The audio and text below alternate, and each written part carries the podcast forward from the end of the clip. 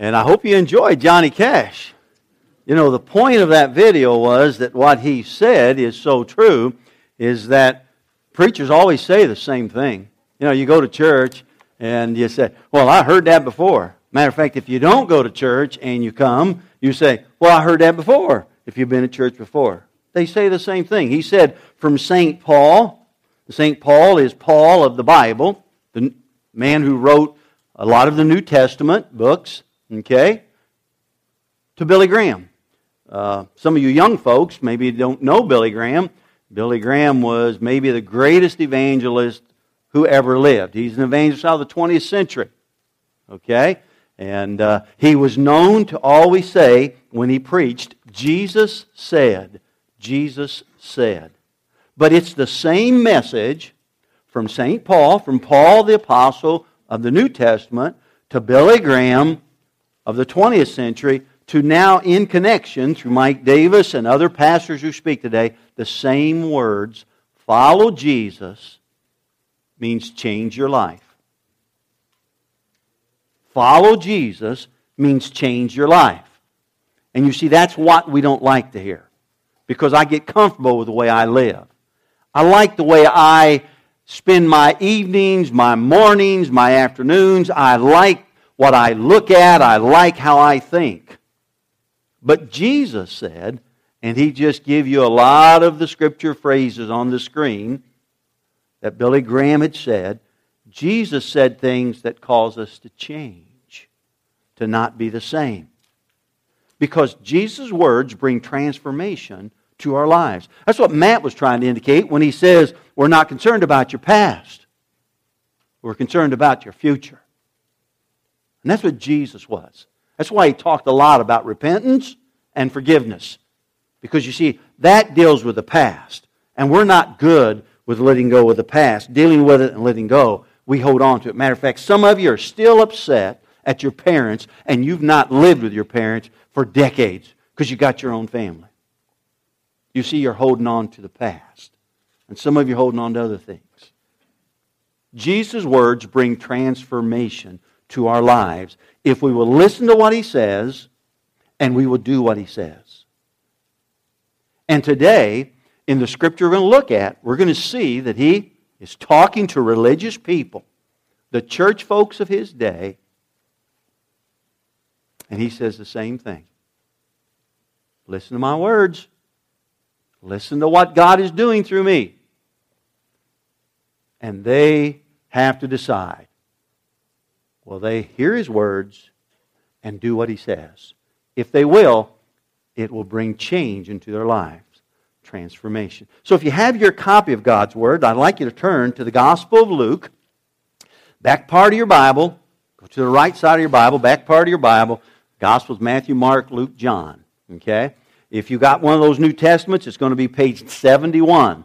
And let me say, if you do not have a Bible, we have New Testaments out on the table just outside the door on the far wall. And take one of those, bring it back, because I'll ask you to circle things, underline things throughout these sermons. We've been dealing with Luke, going to soon be almost two years. We'll finish it up probably February or March of next year. And we started it last Easter, not this Easter, Easter before. No, this Easter we started. So it's going to be a year almost that we'll be in Luke. And uh, we're looking at what Jesus says. Why do I do that? Because in the first chapter, Luke said he investigated everything that he had heard about Jesus. Luke didn't walk with Jesus. Luke didn't talk with Jesus. Luke was like you and I. Somebody came into his life, told him about a man named Jesus who was born in Nazareth, or I'm sorry, was born in Bethlehem, raised in Nazareth told him about Jesus' life, how it touched other people, how Jesus had words and actions that changed the lives of individuals. Crowds of people came around him. And Luke became a believer. And Luke did what we do. People today write books about folks that they heard about two, three, four decades ago. And they become bestsellers today. Luke, 29 years, 29 years after Jesus had left this earth, gone back to be the Father, wrote part of a bestseller, the Bible. Book sold more, the Bible, there's been more Bibles sold than any other book in the history of mankind. Luke is writing just within three decades about Jesus. And he says in the beginning to the guy he's writing to, I went and I checked all this out. I carefully investigated what I'm writing in this, this letter to you. It was a letter. We call it a book. And so we're looking at it because he said, I carefully investigated it. He went and he talked to people who talked to Jesus. He talked to people who walked with Jesus. He talked to people who saw the miracles. He talked to Mary. He talked to the shepherds in the fields when Jesus was born. You see, we read it and we say, somebody's just telling me I got to believe all that. And nobody explains to you that what Luke wrote, Luke checked out for you and I because you and I can't go back and talk to people who walked with Jesus and who talked with Jesus. And God has kept those in this book we call the Bible. Because you see, Jesus says so many things that will change our lives.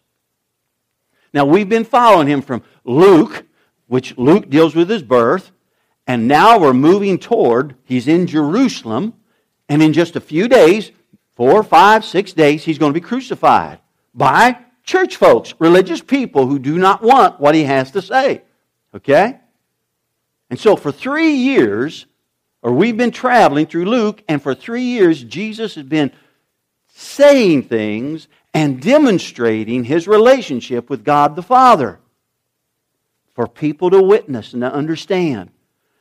And always it comes to this place. Will you listen to my words? That's Jesus speaking. And will you do as I say? That's Jesus speaking.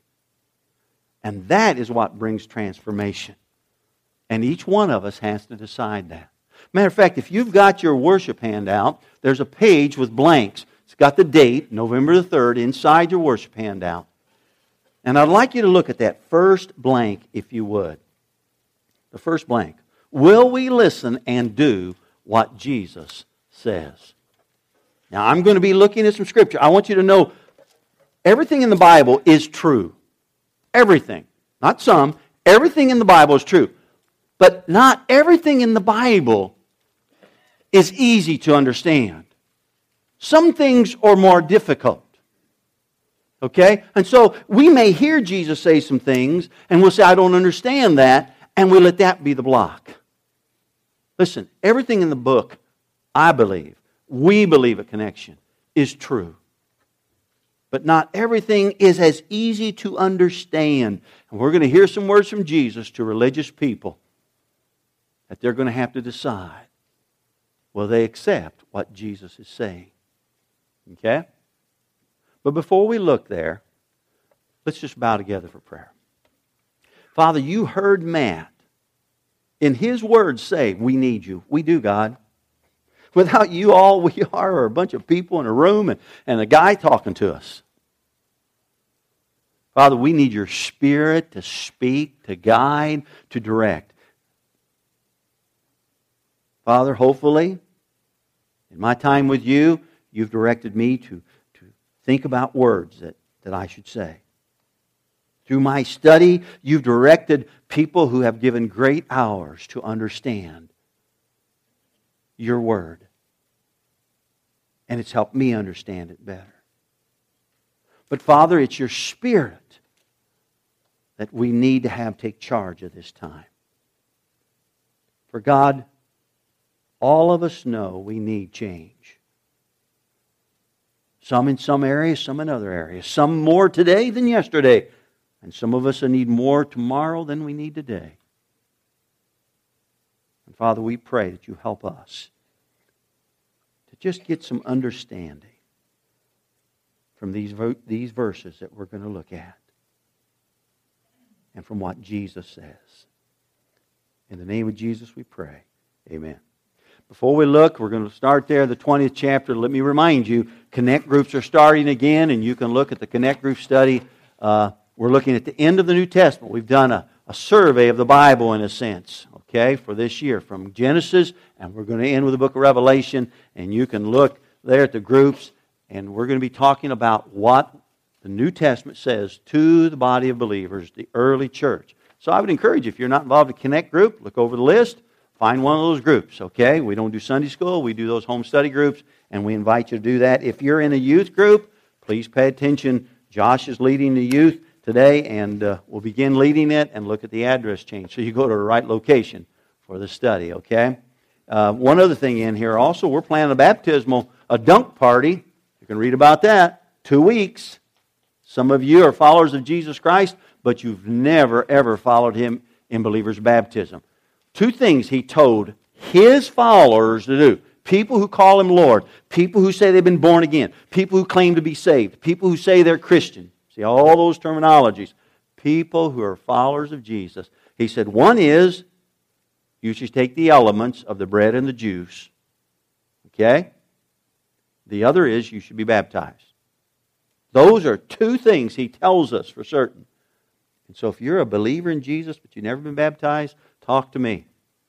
Because we would celebrate that at our party, and you can read about it on the 17th.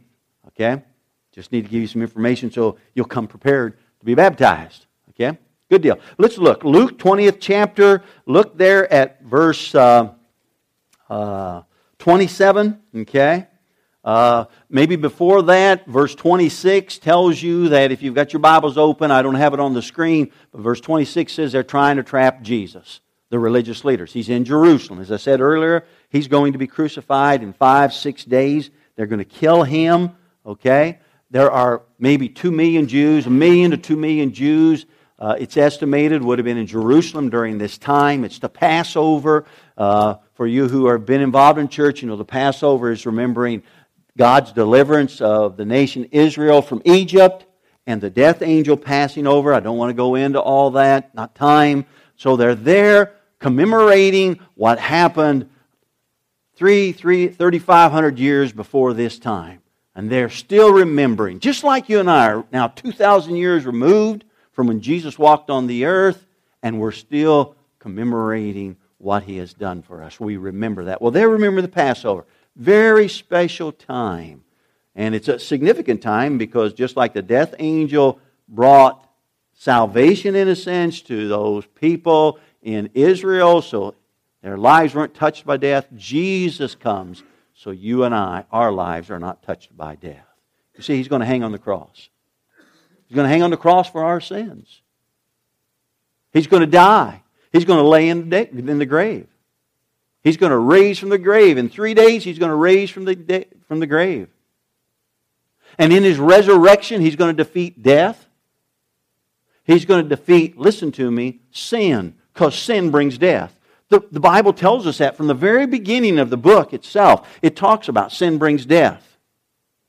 Now, I know some of us, we say, but I got sin, but I'm not dead, I'm alive. That's right. Sin brings physical death. We were never to die physically. But sin brings separation from God in our lives. I hold on to sin, I don't walk close to God.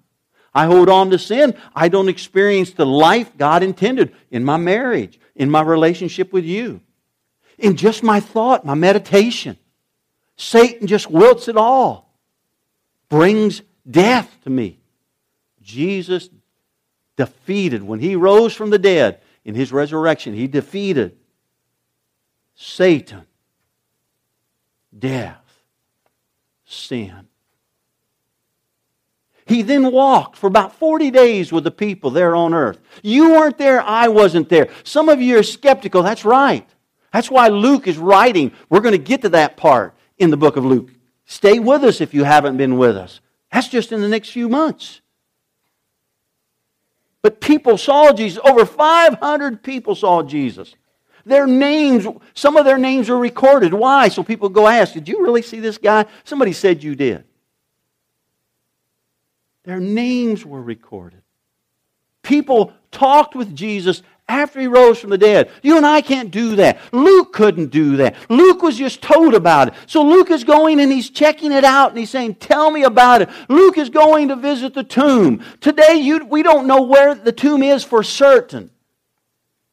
But back then, they knew where it was for certain. The years, the decades, the centuries hadn't had time to hide it. So he could check those things out and he could talk to those people. And then he ascended up to heaven. People saw him. That blows my mind. I can't believe that. Come on. I've never seen anybody send into heaven. ascend into heaven. You know, sometimes I wish God would take some people into heaven real quick.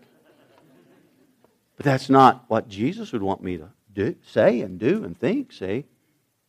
I mean, what did it say? Billy Graham, Jesus said, love your neighbor. And your neighbor is a person with need. And those people that maybe I don't like today are the people with need. And I need to love them. And the easy thing would be for God to take them out of my life when God's got them in my life so I can do what Jesus said and experience transformation in my life. See, a lot of people can't love people who hurt them. He ascended into heaven. And you know what happened? Those people who saw his resurrection, who before his resurrection were hiding behind locked doors, stepped outside of those locked doors and went into the world and changed the world. Jesus Christ changed them. They walked with Jesus. They talked with Jesus. They knew it wasn't a lie. You and I are now trusting people who has told the story. And the Spirit of God speaks to us and He says, This is what you need because you see, sin is controlling your life. You are dying. As hard as you try to get a hold of it, you're dying. And you need to hear the words of Jesus Christ. And so Jesus is before these religious people who are trying to trap him because you see, they have no, they have no authority to arrest him and execute him. The Romans do. And so he's got, they've got to try to trap him so they could say to the Romans, he's causing trouble. And the Romans will eventually execute him. So look at that 27th verse. That's where we are. Okay? They're at the place that they're saying, who died and made Jesus boss? You remember last week we talked about that? They said, who gives you the authority to, to do the things you do and to say the things you do? In other words, who died and made Jesus boss? And that's what you may think this morning. Who gives Mike Davis the right to tell me that Jesus said I ought to follow him and do what he says? Who died and made Jesus boss? That's their question. Well, look at 27. Then Jesus was approached by some Sadducees. Okay, Sadducees are part of the Sanhedrin. I don't want to take time to explain that. I can impress you, but that's not important. Sanhedrin was just a decision making body. If you have a board, you have a group of people for that religious experience. The Sanhedrins were those people, and they were the decision makers of the Jewish people, okay?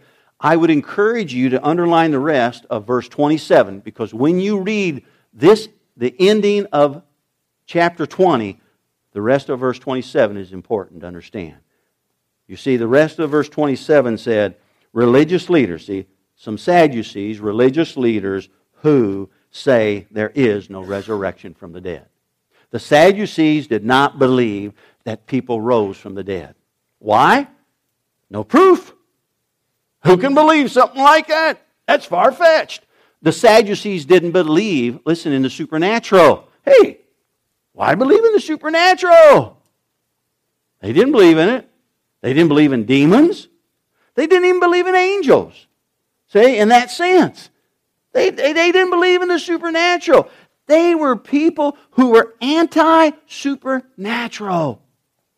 They were people who say, I live with what I can see and what I can hear, what I can touch. You see, there, a lot of us are like those Sadducees because we want to validate life based upon our own self. I'm going to tell you, that's wrong. Some of you know my story of living Five years, four or five years in rebellion to my dad. Started when I'm 14, 13, 14. Continued until really I had to apologize when I'm 23, 24, 25 sometime in there. Because God made me realize. But you see, upon my own rationale, my dad was wrong and I was right. And I'm telling you, I always got in trouble in my rebellion. My roads always were dead ends. You see, sin brings death. And some of you know what that's like. But you see, Jesus said some things to me through some men who mentored my life. Brought me to the place to apologize to my dad, apologize to my father in law, to tell my wife, let's pray and ask that your dad, Jim, because he used to travel on a plane across the United States. That for some reason he'd come to Kansas City. I'm telling you, within three days he called us and said, I'm going to be in Kansas City at the airport. Will you pick me up? I'll spend a night with you. talking about God answering prayer so quickly. But you see, when you want to live on your own authority, you tend to make those decisions that kill things in your life. And the sad thing is, it kills you. It just slowly makes you ugly inside. These people didn't want to hear the truth Jesus spoke. And you got to remember, they don't believe in a resurrection. 28 says, they posed this question. Look at the question. Teacher, Moses, because Moses was their great leader, gave us a law that if a man dies, leaving a wife but no children, his brother should marry the widow and have a child who will carry on the brother's name. That's Deuteronomy 25 5. I don't want to explain that. Someday when we do the book of Deuteronomy, maybe uh, we'll never do the book of Deuteronomy. Someday, maybe we'll talk about that, okay? They're just using the words of Moses, you know, because he's the authority, okay? Verse 29 was suppose there were seven brothers, the oldest one married and then died without children. So the second brother married the widow, but he also died. Then the third brother married her. This continued with all seven of them who died without children. Verse 32 Finally, the woman also died. Now look what they say. So tell us whose wife will she be in the resurrection? For all seven married to her. And you see, I've had people throughout my ministry ask questions about this passage.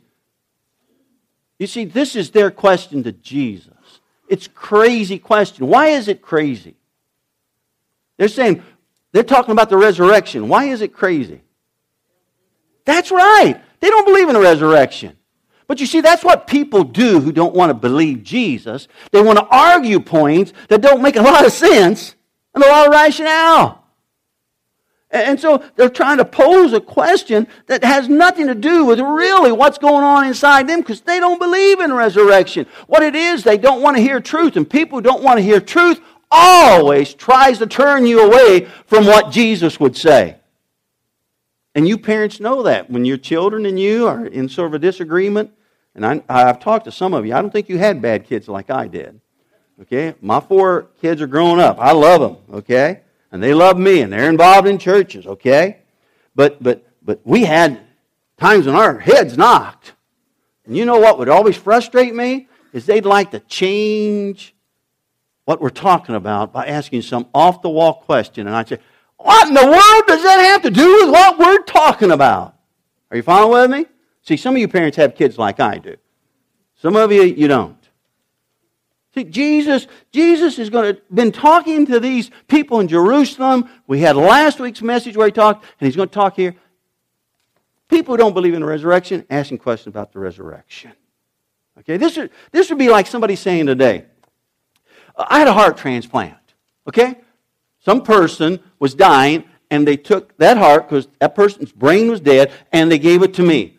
Now, I don't believe, I don't believe this stuff about Jesus Christ. But I was at church and heard people say there's a resurrection. And I don't believe in the resurrection. But I just wondered, who would that heart belong to? Me or that man who gave it to me or that person gave it to me? You see how ridiculous that question is? They don't believe in it. Why even ask the question?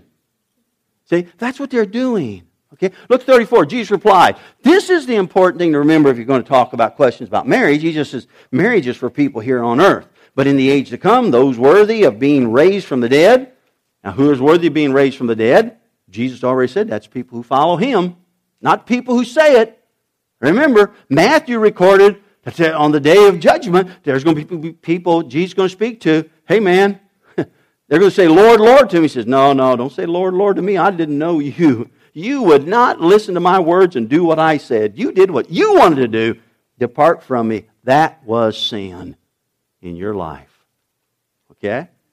See, they never became followers of Jesus. Being followers of Jesus don't mean you're perfect, but it means the Holy Spirit speaks to you when you're struggling. And as you read your word and you talk to God and you seek Him, change is going to take place in your life and you're going to seek to follow Jesus. And it always makes your life better. may not make the crisis, the situation better, but it always helps you become a better person. Well, he says, those worthy of being raised from the dead will never marry nor be given in marriage. They will never die again. In this respect, they will be like angels. In other words, he's trying to say, look, you humans are thinking heaven is like earth, and it's not. Okay? Heaven is not where we talk about, oh boy, I'm going to be married to Laura, and Laura's going to be married to Mike. Okay? Well, Laura's my wife. That's how we think about it. That's how people want it to be. Jesus says, no. It's going to be like the angels. Now, he's not saying we die and become angels. Some Christians mess that up. Nowhere in the Bible does it say that. Okay? My little baby died. Become an angel in heaven. No, the Bible does never say that. You will see your baby. We don't totally understand all that relationship. I've talked about heaven before. We'll talk about it in the future. Don't have time today. But Jesus trying to straighten them out. Listen, life with God is not always from your perspective. You remember last week's sermon, I started out, Jesus trying to get people to see things from God's perspective, not theirs. And that's all he's trying to say here. Look at the second blank on your message map. Fill that in. This is when we run into trouble, okay, here on earth. God the Creator gives us direction from His perspective through what Jesus said, folks. He gives us direction from His perspective. We only live by our own direction, from our perspective. And we argue that. You know, we'll argue with one another, but it's not one another we're arguing. It's really God. That's who it is. Because you know what God wants in your life. You know what God wants you to do, but you argue with God from your perspective. So look at the bad last thing on your handout or on the screen. So we refuse to hear the truth Jesus tells us of. That's what we do. And that's what they were doing. They were refusing to hear his truth because he was calling them to follow him. And they didn't want to follow him because it worked against everything that their rationale would speak about and would work on. And you're confronted in the same way. And not because God's trying to control you, but as the song said, I, God is trying to set you free. We sang about that. See? But as one of the other songs says, as you surrender to follow Jesus, no surrender, no freedom. Well, he goes on. Look at verse 36. We continue. They are children of God and children of the resurrection. In other words, when people die, they become children of God. Heaven is a place where God's family's at. The reason is because they're children of the resurrection. They believe in the resurrection of Jesus Christ. You have to believe on the resurrection of Jesus. You cannot be a follower of Jesus without believing in the resurrection. You cannot be a person who has salvation without believing in the resurrection. Somebody says, Why? I just want to be a good person. I go to church because I want to be a good person. I remember when I was going through my theological training. Uh, some of us got together, we were having sodas, and one of the guys says, Man, I was in class and I was behind a guy that we had a conversation, and the guy said he had never received Christ as Lord. And we asked him, Did you ask him why he's coming for seminary training? He says, Yeah, I asked him. He says, Because I want to help people, and church is a good place to help people. Now, folks, he had to lie to this, to this theological school I was going to because you had, in your application, you had to give a written testimony of when Christ became Lord. You see, there, there's people who want to be good, but they don't want to follow Jesus. And they, they want to do the things Jesus said, but they refuse to believe in his resurrection from the dead. And Jesus is saying, listen, you're talking about people dying and going to heaven. Those people become children of God. Listen, they'll be in God's family. They are children of resurrection. They are people who believe in a resurrection. Now, they can't understand all that. See, because, because Friday, the crucifixion hasn't happened yet, and Sunday, the resurrection hasn't happened yet. The resurrection is so important that it's why you and I, you know, some Christians will say, why don't we worship on the Sabbath day? That's Saturday.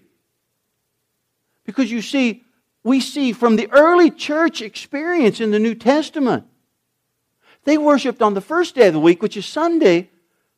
They call it the Lord's Day because it's the day of resurrection. That's why we worship this day. Somebody says, You're not obeying a commandment. Remember the Sabbath day and keep it holy. Our day becomes the Lord's day because the resurrection is so important. Look at the next blank on your message map. One's relationship with God is based upon one's relationship with Jesus Christ, the resurrection. It's a must. You can't have a relationship with God without faith in the resurrection, based upon what you've heard, based upon what you read, based on the Holy Spirit convicting you. Look at 37. He goes on, he says, But now, as to whether the dead will be raised, even Moses proved this when he wrote about the burning bush. Now, let me stop. These people don't believe in the resurrection, they don't believe in dead being raised. They ask a, a question about the resurrection because they're trying to trick Jesus. Okay, I mean, what's your answer? Who's she married to? Of the seven, see? Uh, some of you have been married three times, four times. When you die, who are you going to be married to in resurrection? If all four of your mates, all four of your, uh, your three exes and the one you're still married to are all Christian, who are you going to be married to in heaven if you believe in marriage in that way? See? But if you don't believe in the resurrection, that's a stupid question. But Jesus doesn't drop the idea of the resurrection. Because the resurrection, I just told you, is of utmost importance. It's a must to relate to, to God. You can't follow Jesus without believing it. You can come to church, you can be good, but you will not experience being a child of God. So he says, even Moses proved this about you're going to be raised from the dead. When he wrote about the burning bush, long after Abraham, Isaac, and Jacob had died, he referred to the Lord as the God of Abraham, the God of Isaac, and the God of Jacob. So, verse 38, so he is the God of the living, not the dead, for they are all alive to him. See, from our perspective, Moses is dead. From our perspective, he no longer lives. Okay? I mean, I'm sorry, Abraham's dead, not Moses. Abraham's dead. But you see, Moses doesn't speak of Abraham as dead. He doesn't say he was the God of Moses. He says he is the God of Moses. In, in that writing of that Greek experience, because we don't write in the Greek, we write in English, it is a present tense experience. God is still the God of Moses. Moses doesn't cease to exist. That, I mean, Abraham. Moses is saying Abraham, Isaac, and Jacob still exist in a relationship with God. And Jesus is telling these religious people that because he wants them to believe in a resurrection from the dead. God is not the God who was the God of Abraham, He is the God of Abraham. That's what Moses was saying. And Jesus calls attention to that. And why did Moses say that? Because Moses believed in life after the grave. But these religious people don't want to. Uh, look at 39. Well said, teacher. I mean, they can't argue with him, remarked some of the teachers of the religious law who are standing there. That, that's so humorous. But what can they say? Because they, they know, they know in the Hebrew that it's written in a present tense experience. Oh, wow, you got us there. Good, good answer. But will it change their lives? Just like, listen, you're listening to me talk, and God is bringing conviction into your mind that you need Jesus.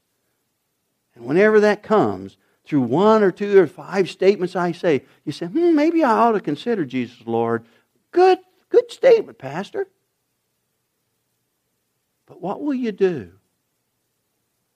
And what they do is they just dismiss it. Jesus is trying to get them to get a look at life from God's perspective.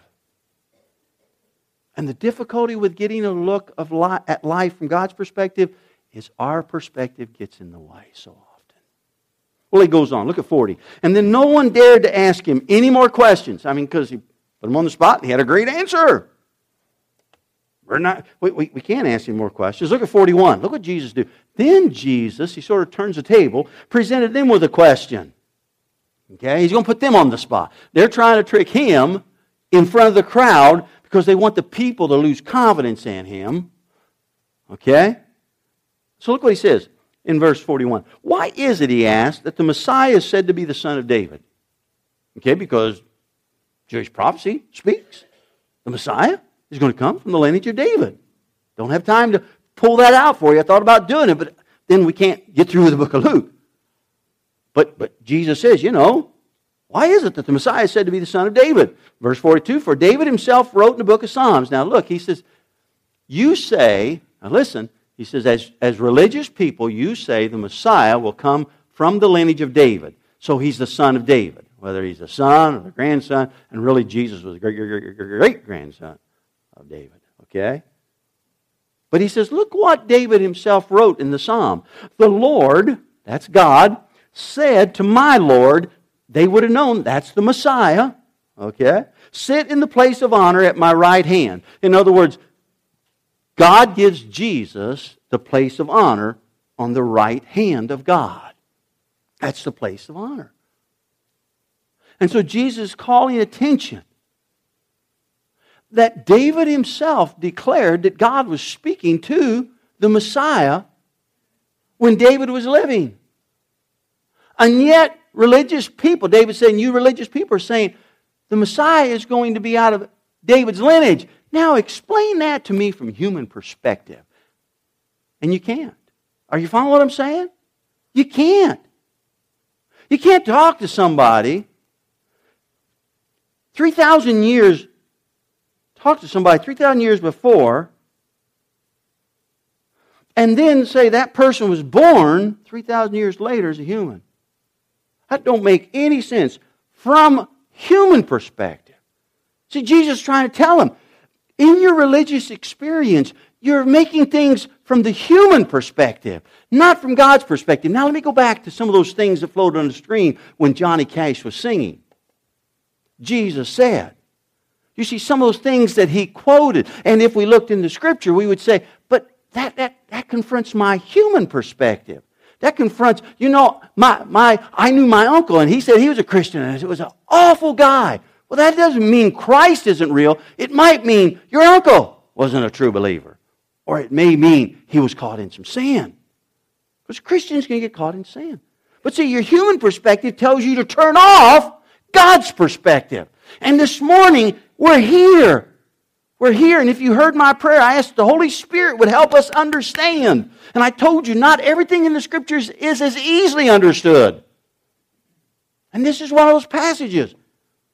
And you got to open your mind to God. I'm not telling you today that you need to turn everything over to Christ. I would like for you to do that. But I'm telling you, don't leave and never come back. Give God three months, four months, six months. Listen to His Word. See what the see if the Holy Spirit doesn't show your life right before you, and you can hear what Jesus' answer would be for those situations. Because when we live by human perspective, I'm going to tell you what we do. When I live by human perspective, I'm an uglier husband. I'm an uglier father. I'm an uglier friend. I'm an uglier neighbor. Because it's God's perspective that causes me to be open and friendly. It's God's perspective that says, listen, if I talked about husband, God's perspective says in the scripture, I should learn everything about my wife so that I can make life better for her. That's what you husbands do, right?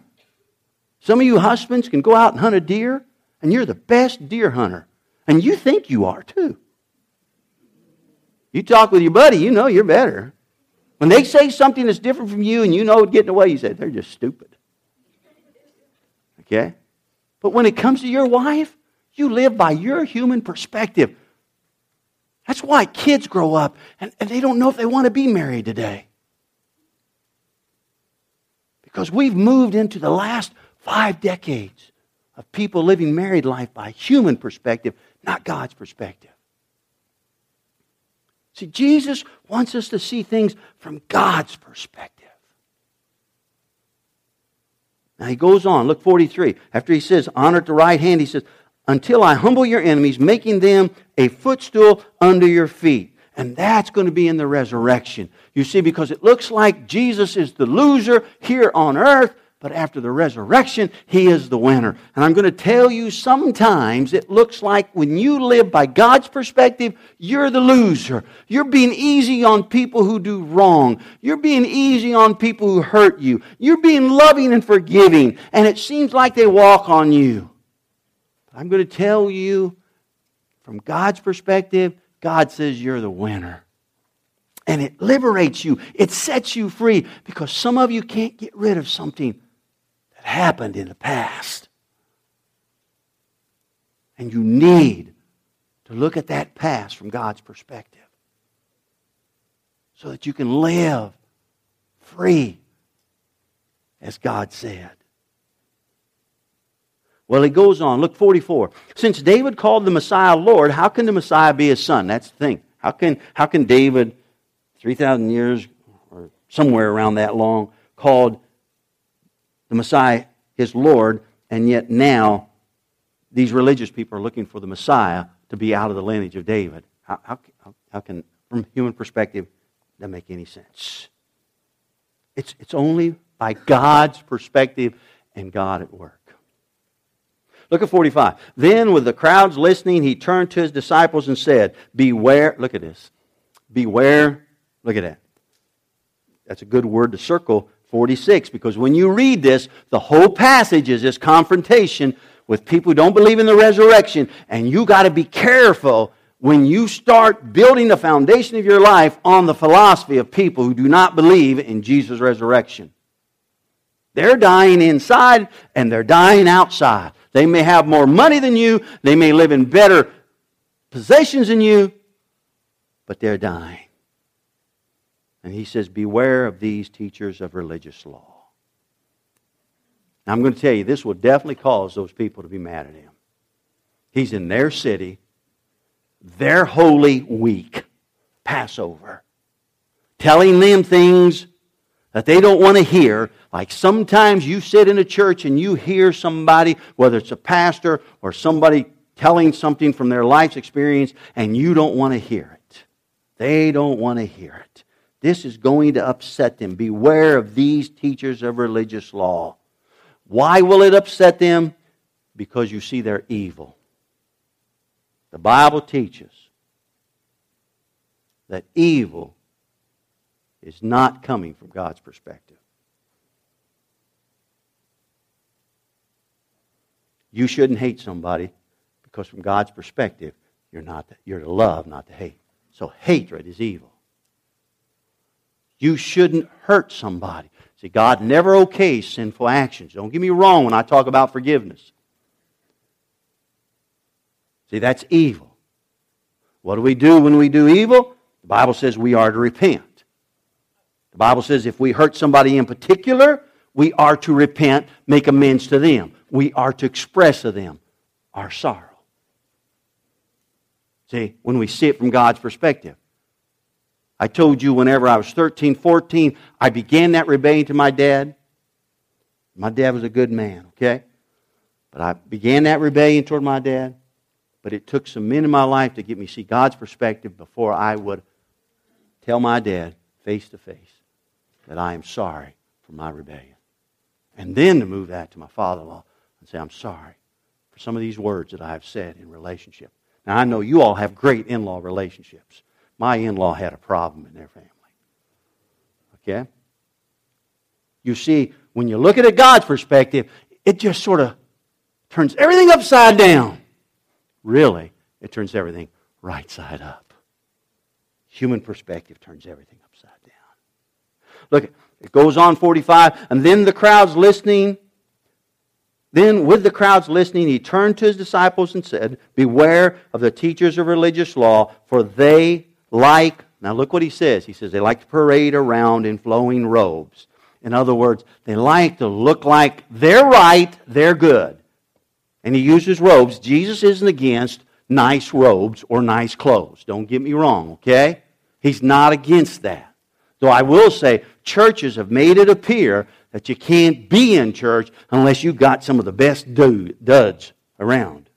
And if we're not careful from the human perspective, listen, listen. We often tend to see people who wear some kind of name on their clothing as having more worth. See, we still do that.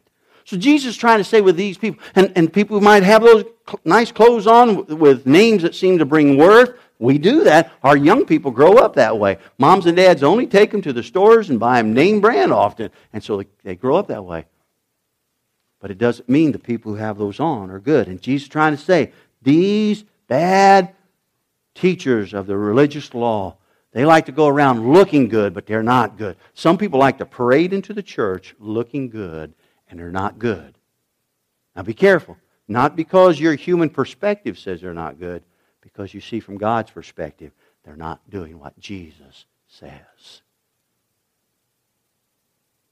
He goes on, 46, and they love to receive respectful greetings as they walk in the marketplaces.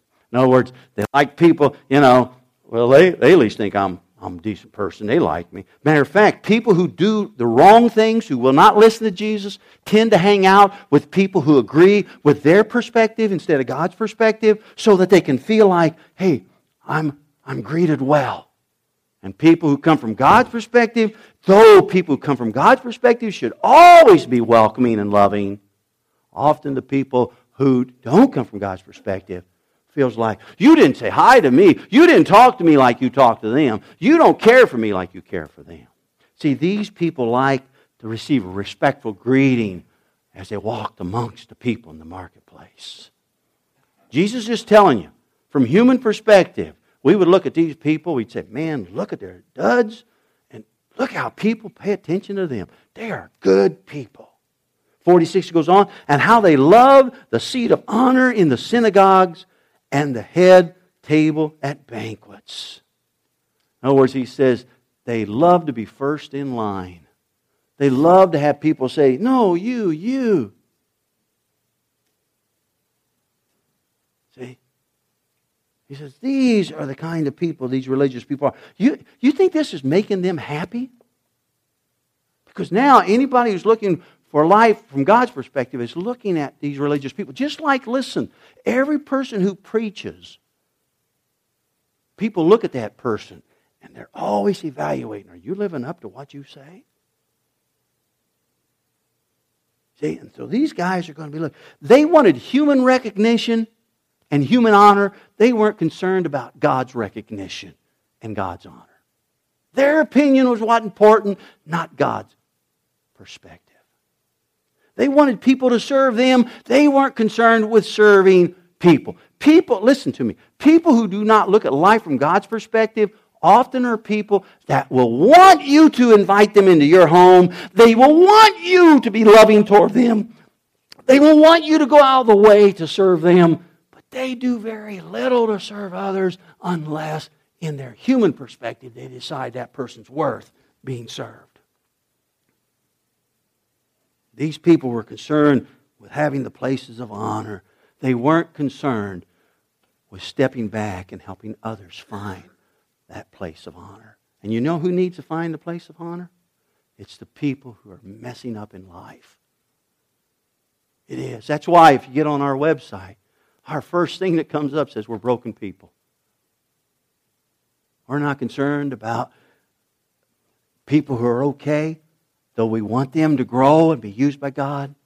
We're concerned with reaching people who have been disassociated with God, have no history, or for some reason have moved away from God. 47 says, Yet they shamefully cheat widows out of their property. Widows just represented needy people back then. If you didn't have a man, a husband, or a son to take care of you, you were in problem in trouble unless you had a way that within their society you could make income. And so he was saying these people, they, they, they are not honest in their dealings with people who are hurting, people who have needs. Matter of fact, to the world, that really causes them a problem with Christians. Because a lot of Christians We'll, we'll go do everything with our toys and our pleasure. And we really don't identify with people who have needs that we should be helping. And he's saying that's what these religious people are like. He uses the widow for the example. If we read on in the New Testament, we'd see even the word orphan is used, but the widows and orphans, those terms were used in the Old Testament too. They just are symbolic of people in need. He goes on in 47, and he says, and they pretend to be pious by making long prayers in public. In other words, they, they try to say words before people to God to make themselves look good. I prayed with, with two young uh, youth this morning. I prayed with a lady this morning. Uh, uh, when people share something with me that is an immediate need, I usually say, Can we pray? Now, what's the reason for that? So they'll say, Man, I like our pastor. He says good prayers. What's the reason? From human perspective, it may be to fool those three people. But from God's perspective, He knows why Mike Davis prays. See, I believe in the power of prayer. I believe not only does Jesus transform us when we follow Him, but if we pay attention when we talk to Him honestly with attitudes of repentance, not an attitude to, listen to me, God, you've got to do what I want, that He brings change often in areas that we never had anything to do with. These people, they just pray for the purpose of people say, wow, man, they sure can pray. He goes on in 47, because of this, look what he says. This is, this is sad.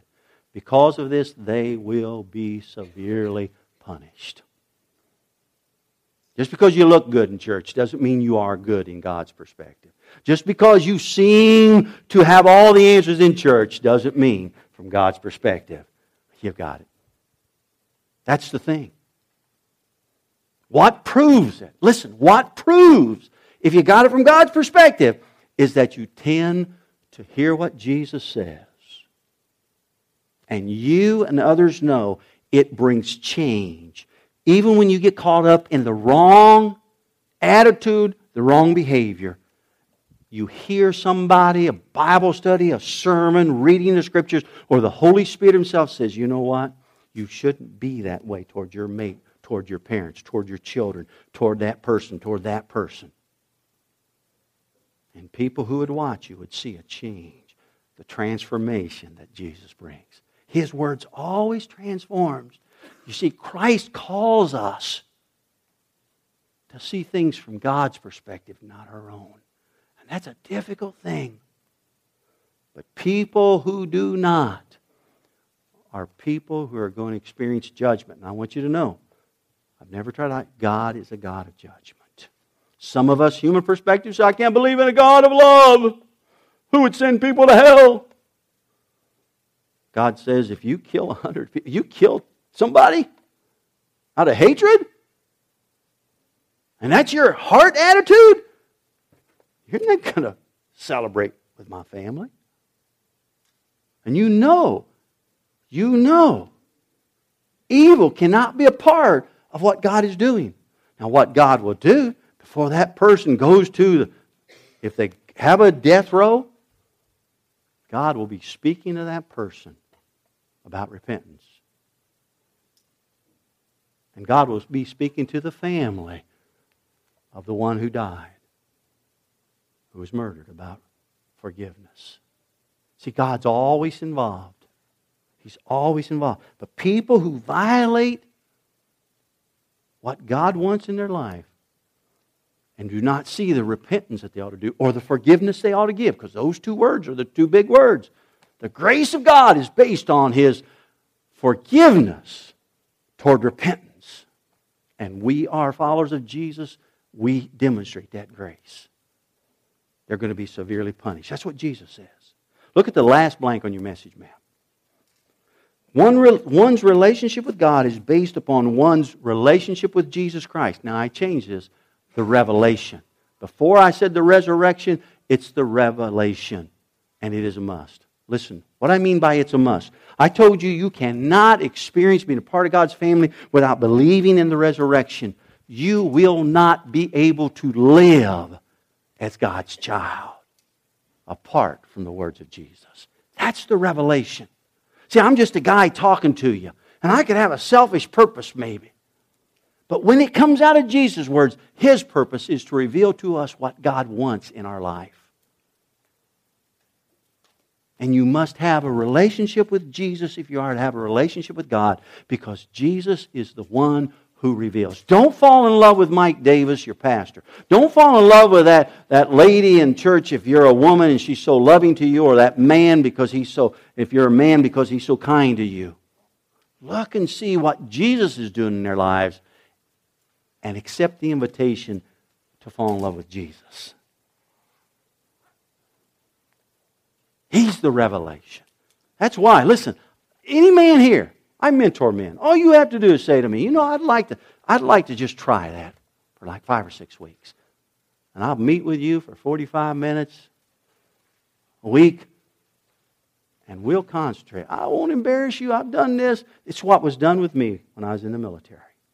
It's what brought transformation in my life. I'll just share with you things from the Word of God. I guarantee you, five, six weeks, you'll see transformation in your life if you look at things from God's perspective. We've got women who will help women, we have men who help men. All you have to do is say, hey, I'd like to do that. Talk to me afterwards. You see, God communicates to us through His revelation, Jesus Christ. God shows us how to live through His revelation, Jesus Christ. Be careful following me because I blow it sometime, just like you do. But I repent and I get forgiveness, just like God will give it to you. But you see, God communicates to us through the revelation, Jesus Christ. God shows us how to live through the revelation, Jesus Christ. God directs our words and our actions through the revelation of Jesus Christ. The more we look at Jesus, the more He helps us live in a life full of human perspective. Without Jesus Christ, without that revelation, we are lost people. You heard that term before, haven't you? Preachers have said it for years. Without Jesus, you're lost. Without the revelation of Jesus Christ, we are blind people. We think we can see, but we can't. We always find the dead ends. See, you've heard that before. Without Christ, you're blind. See, Christ is the revelation that makes a difference. We cannot, the Creator created us to be free in this world, to live our potential, and we cannot do it unless we understand, we learn, we know the revelation of Jesus Christ. Jesus himself said, If you know my words and follow them, you will be set free.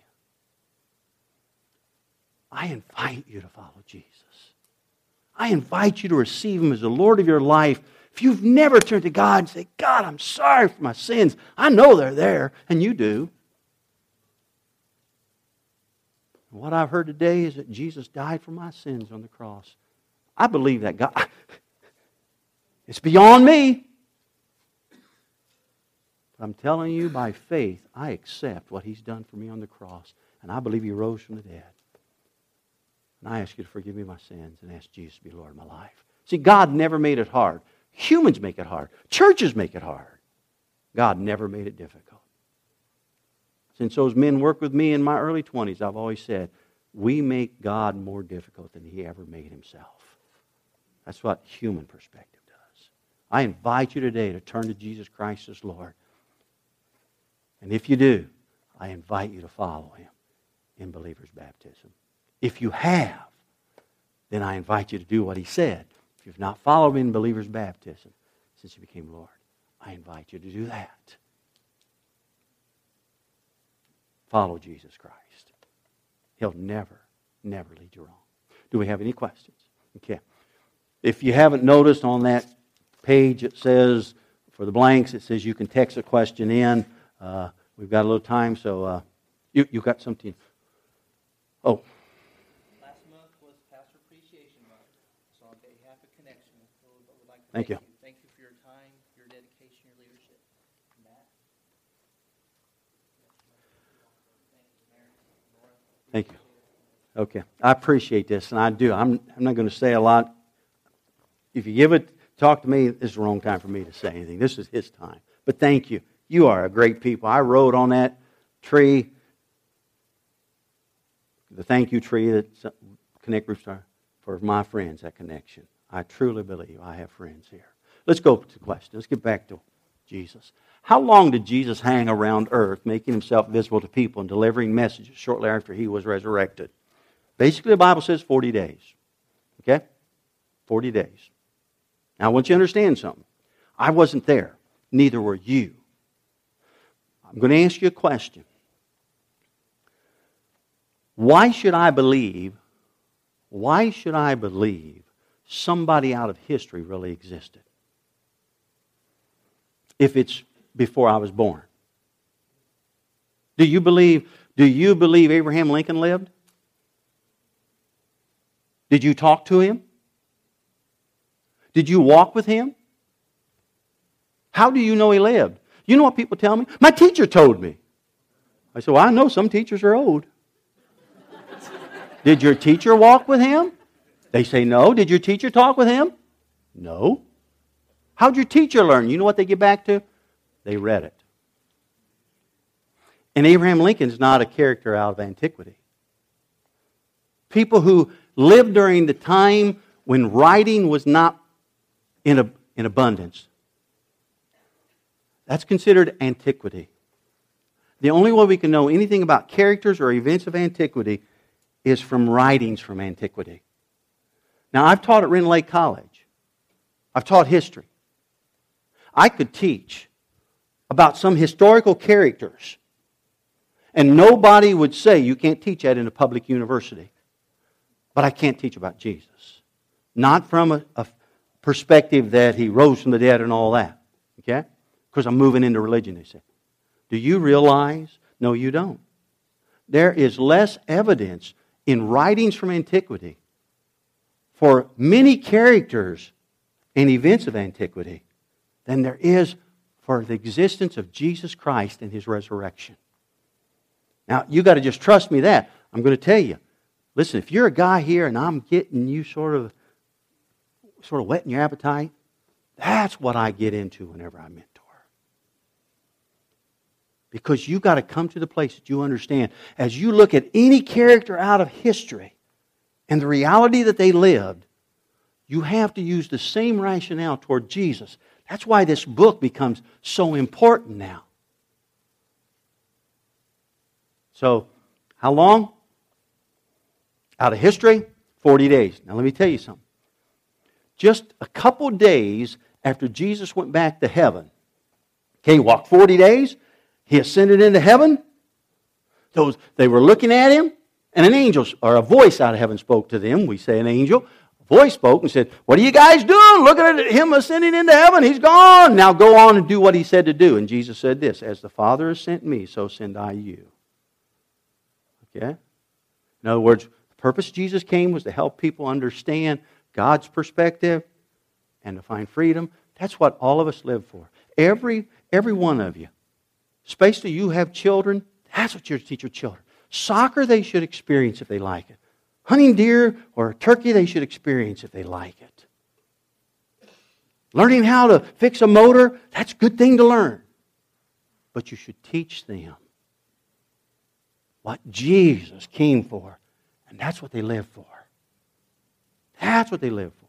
Well, let me just say, just a couple days after he ascended, Peter stood up. Now listen, not in, not in Mount Vernon, Illinois. Peter stood up in Jerusalem with thousands of Jews around him, and he said, This Jesus whom you crucified, that would have been within a month and a half ago. This Jesus whom you crucified just a month and a half ago. You see, that's a writing of antiquity. Peter isn't the only one that said it. That's the thing. He said, This Jesus whom you crucified, they could have raised their voices there in Jerusalem. Okay? Because this is the time of Pentecost. This is another celebration. Again, there's probably a million Jews back in Jerusalem. It's like the Super Bowl of the Jewish faith. They would have threw rocks at him and said, You liar! Nobody crucified Jesus. We were, we know, we live here. He never hung on a cross. See, you doubt that because you can't go back there. But Peter stood up and he said, He rose from the dead. You see, they could have went right down to the tomb. They could have pulled the body of Jesus up, and they could have went and they could have said, "Here's his body." See, you refuse to believe that because you see now God is convicting you to move to a faith statement, and you live your life on faith. You believe in characters of history and events of antiquity that have less evidence than the death, burial, and resurrection of Jesus Christ. And so, 40 days, and a few days later, Peter started talking about it right there where millions of Jews, or million or so Jews were located. Okay. Was there any other questions? Good. Let's bow together for prayer, and then we're done. Father, I thank you for this person who was thinking and, and searching to give this question. I thank you for Luke, the person who wrote the question is sort of like Luke. Luke, after coming to know Christ, was seeking and searching for a better understanding. I thank you that today there are people like Luke in connection. And Father, I pray that you help us. There's no way, God, we're going to remember everything that was said or done here. But that you help us. That your Spirit this week would call attention to some things we heard and we saw today that we would give our time to learn more about Jesus. It's in His name we pray. Amen.